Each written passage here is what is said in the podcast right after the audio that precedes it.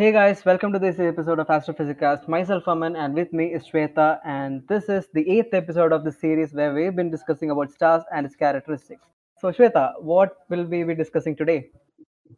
Hi Aman, hi guys.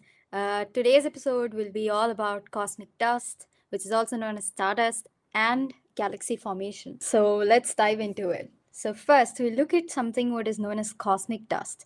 And we are all familiar with Carl Sagan's famous quote, which all of us use on our Instagram bios, cool speeches and whatnot. And that is, we're all made of star stuff. But do we know what he's talking about? You will find out very soon. So let me just explain what cosmic dust is, right? So cosmic dust is also called extraterrestrial dust or space dust. It is dust which exists in outer space or, has fallen on Earth. So cosmic dust can be distinguished by its size as well as its astronomical location. And, there are intergalactic dust, interstellar dust, interplanetary dust, such as in the zodiacal clouds, and circumplanetary dust, such as in planetary rings. Can you think of any form of cosmic dust in our own solar system? Well, I'll let you think about that. But before that, in the early days, stardust or dust of any kind for that matter annoyed observational astronomers to a great extent because they obstructed the view of the target object. Yeah, that is true. But surprisingly, analyzing cosmic dust can reveal a multitude of information about the formation of the solar system. And, understanding them is of immense importance in many fields of astronomy. So, for example, say cosmic dust can drive the mass loss when a star is nearing the end of its life, which plays a part in the early stages of star formation and, then later form planets. So, Shweta, is there a way to detect this cosmic dust? Yeah, for sure. Thanks for asking. So, cosmic dust can basically be detected either by indirect or direct methods. And indirect methods include the use of radiative properties of cosmic dust particles, whereas direct detection makes use of a variety of methods from collection of locations on the Earth. In interplanetary space, dust detectors on planetary spacecrafts have been built and flown, and some are basically also presently flying, and more are also being built to fly. Wow.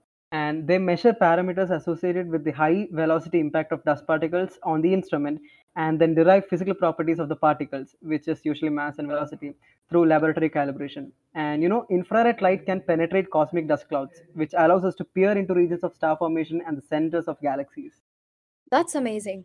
And since most of this radiation is, blocked by our own planet's atmosphere and cannot be observed from the ground, we need to make use of space telescopes, and one such was NASA's Spitzer Space Telescope. So findings from this Spitzer Space Telescope has, basically strengthened the studies of cosmic dust. So Aman, so now that we've seen what is cosmic dust, can you let us know what is stardust and how is it different from cosmic dust? Are they the same? Yeah, that is a really good question. And let me tell you. So a smaller fraction of this dust in space is known as stardust, okay?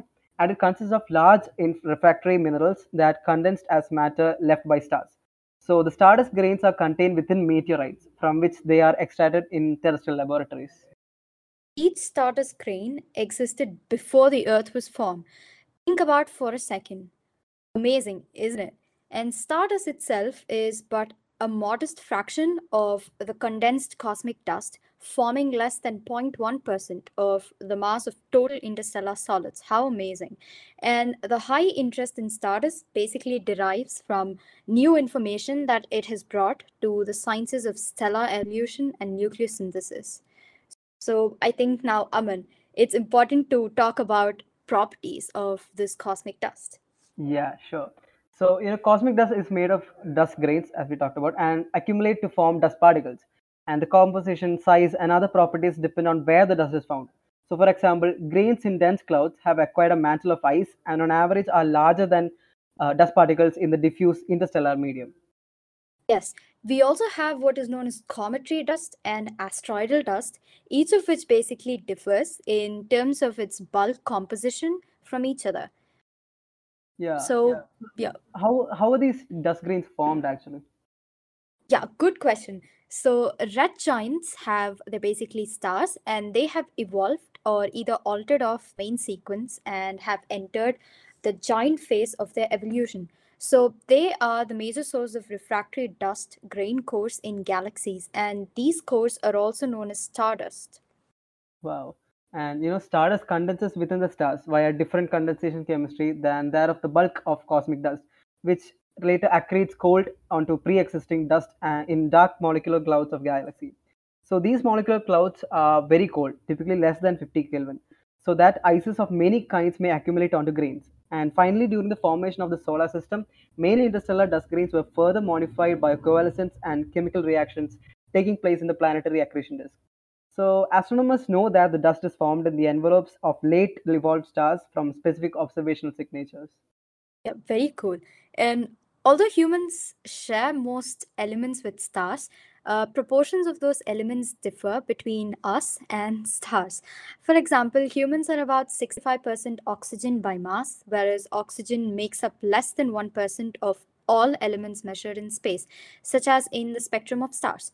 So, in conclusion, yes, we are indeed made of star stuff. Yes, indeed, we are made of star stuff. So now that we're done with stardust, we'll go into another interesting topic, which is galaxy formation.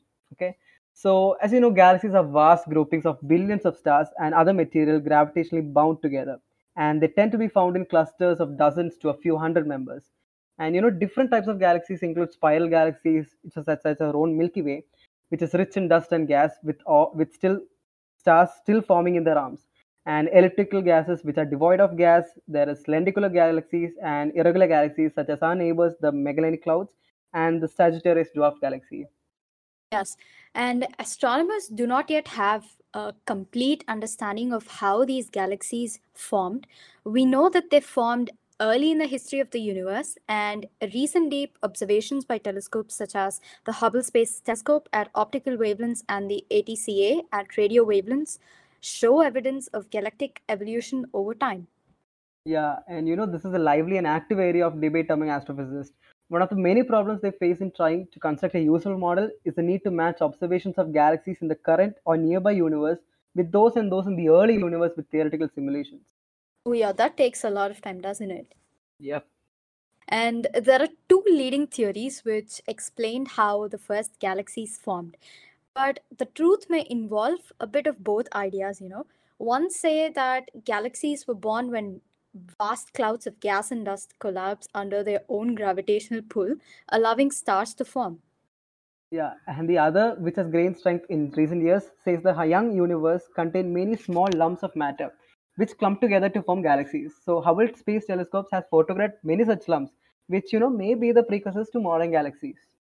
Interesting. And according to this theory, most of the early large galaxies were also spirals, but over time, many spirals merged to form ellipticals. Yeah, and recent work on the role of dark matter in the early universe has led to the hierarchical or the bottom-up model gaining wide acceptances. Bottom-up? What do you mean by the bottom-up model, Aman? Yeah, that's a good question. So basically, the bottom-up model, the universe contains cold dark matter, or CDM. And the cold in this case refers to the average speed of the dark matter particles, which they are relatively slow compared to the speed of light. Okay, and as yet, the CDM results in very slight differences in the density of the primordial universe. So these irregularities can be seen as anisotropies in the cosmic microwave background radiation, the CMBR, and as measured by the WMAP satellite and other instruments. So, you know, as the universe expands, these slight irregularities and the resulting gravitational instabilities cause gas clouds to collapse, which form extremely high-mass stars. And these are thought to be the structures to form after the decoupling era. So, you know, gravity plays the dominant role in galaxy formation. Very true. That's very important. And these massive stars, in turn, form clusters of stars and gas, some, you know, 10^6 times the mass of our sun. And these protogalactic structures then interact with each other and also merge into larger structures which are now known as galaxies. Present-day galaxies typically have masses of about 10^11 solar masses, so they must have undergone numerous mergers to, you know, attain this mass.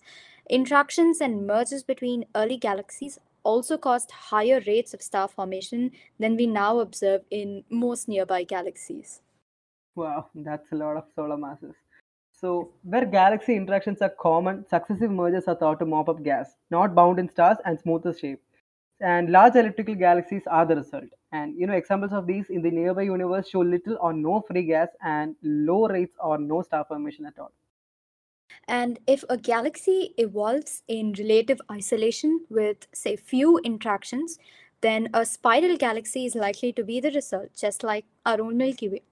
These still have gas in their spiral arms, and we can observe star formation still taking place in the arms of spirals. Yeah, that's true. The galaxy formation process has not stopped. Our universe continues to evolve, right? So small galaxies are frequently gobbled up by the larger ones. And the Milky Way may contain the remains of several smaller galaxies that it has swallowed during its long lifetime. That's so sad. And the Milky Way is also digesting at least two small galaxies even now, and may also pull in others over the next few billion years.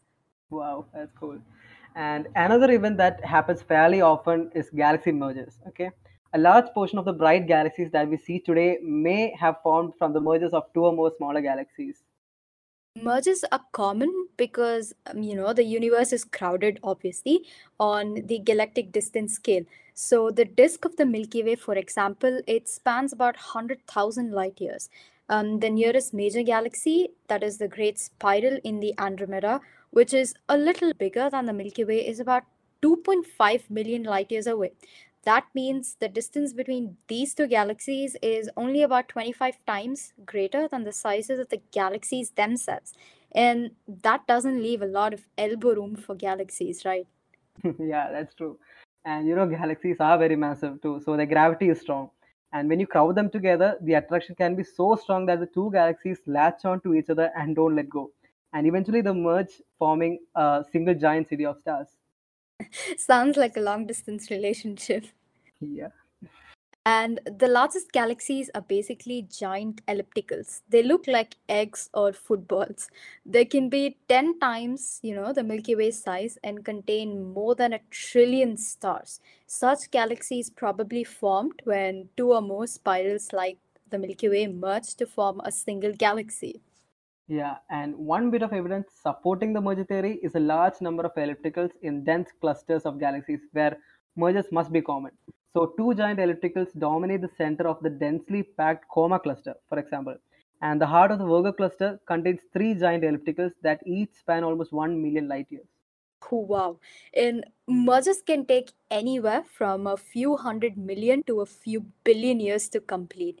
And they can trigger intense bursts of new star formation and even create gigantic black holes. How cool is that? So guys, that's it for today's episode. Thank you for listening, and be sure to check out our Instagram page, Astrophysicast, where we'll be posting weekly updates about workshops, seminars and such. So see you guys until next week. This is Shweta. And this is Aman, guys. Bye-bye. Bye-bye.